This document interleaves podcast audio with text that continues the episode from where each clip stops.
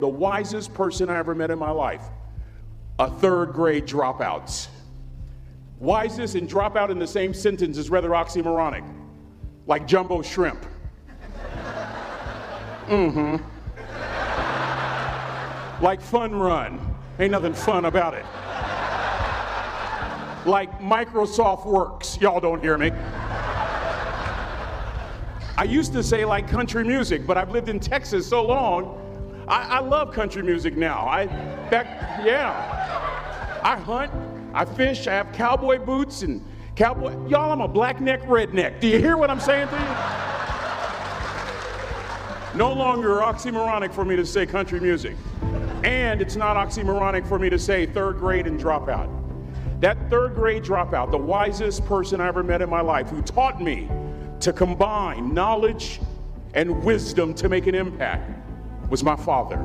A simple cook. Wisest man I ever met in my life. Just a simple cook.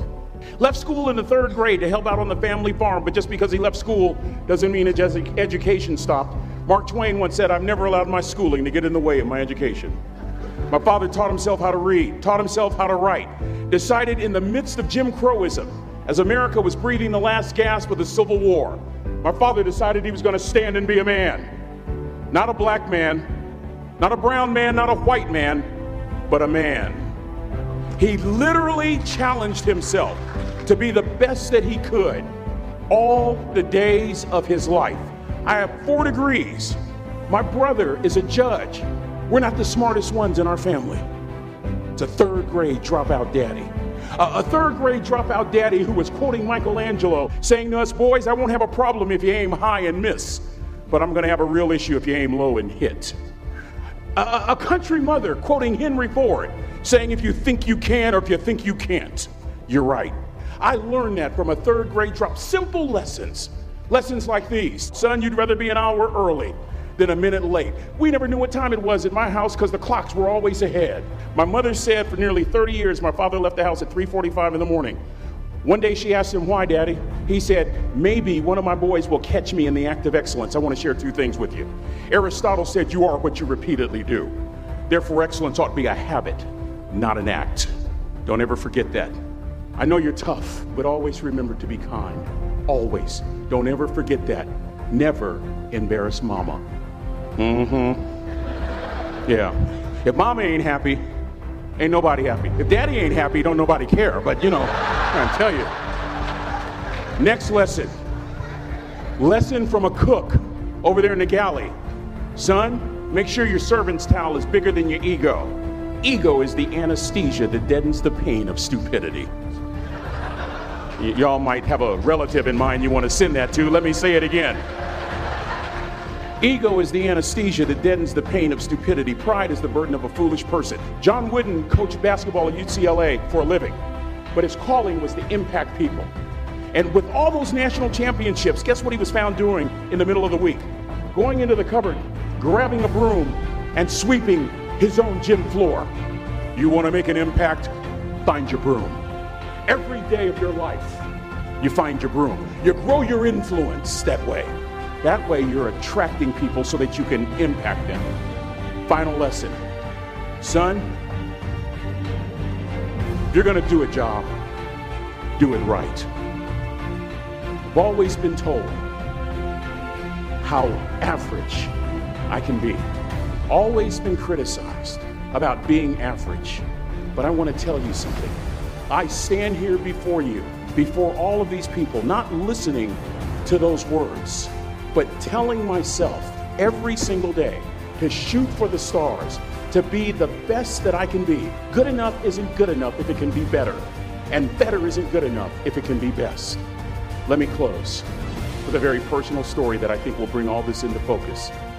Wisdom will come to you in the unlikeliest of sources, a lot of times through failure. When you hit rock bottom, remember this while you're struggling, rock bottom can also be a great foundation on which to build and on which to grow. I'm not worried that you'll be successful.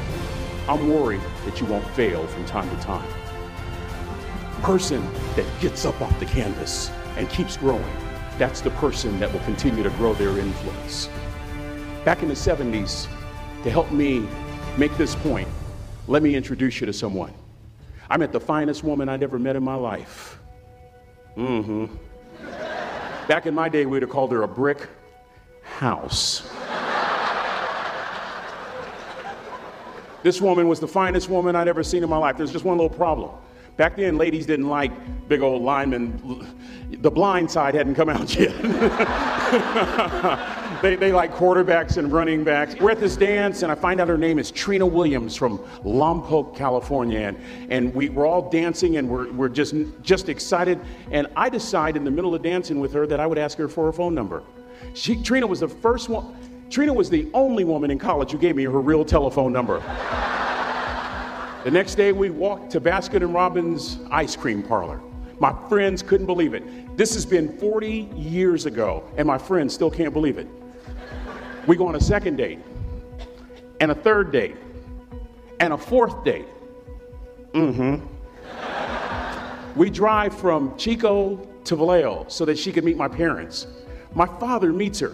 My daddy, my hero, he meets her pulls me to the side and says, Is she psycho? But anyway, we go together for a year, two years, three years, four years. By now, Trina's a senior in college. I'm still a freshman, but I'm working some things out. I'm so glad I graduated in four terms Nixon, Ford, Carter, Reagan. So now it's, it's, it's time to propose. So I talk to her girlfriends, and it's California, it's in the 70s, so it has to be outside. You have to have a candle, and you have to have, you know, some chocolate. Listen, I'm from the hood. I had a bottle of Boone's Farm wine. That's what I had. She said yes. That was the key. I married the most beautiful woman I'd ever seen in my life. Y'all ever been to a wedding, and even before the wedding starts, you hear this? How in the world? And it was coming from my side of the family.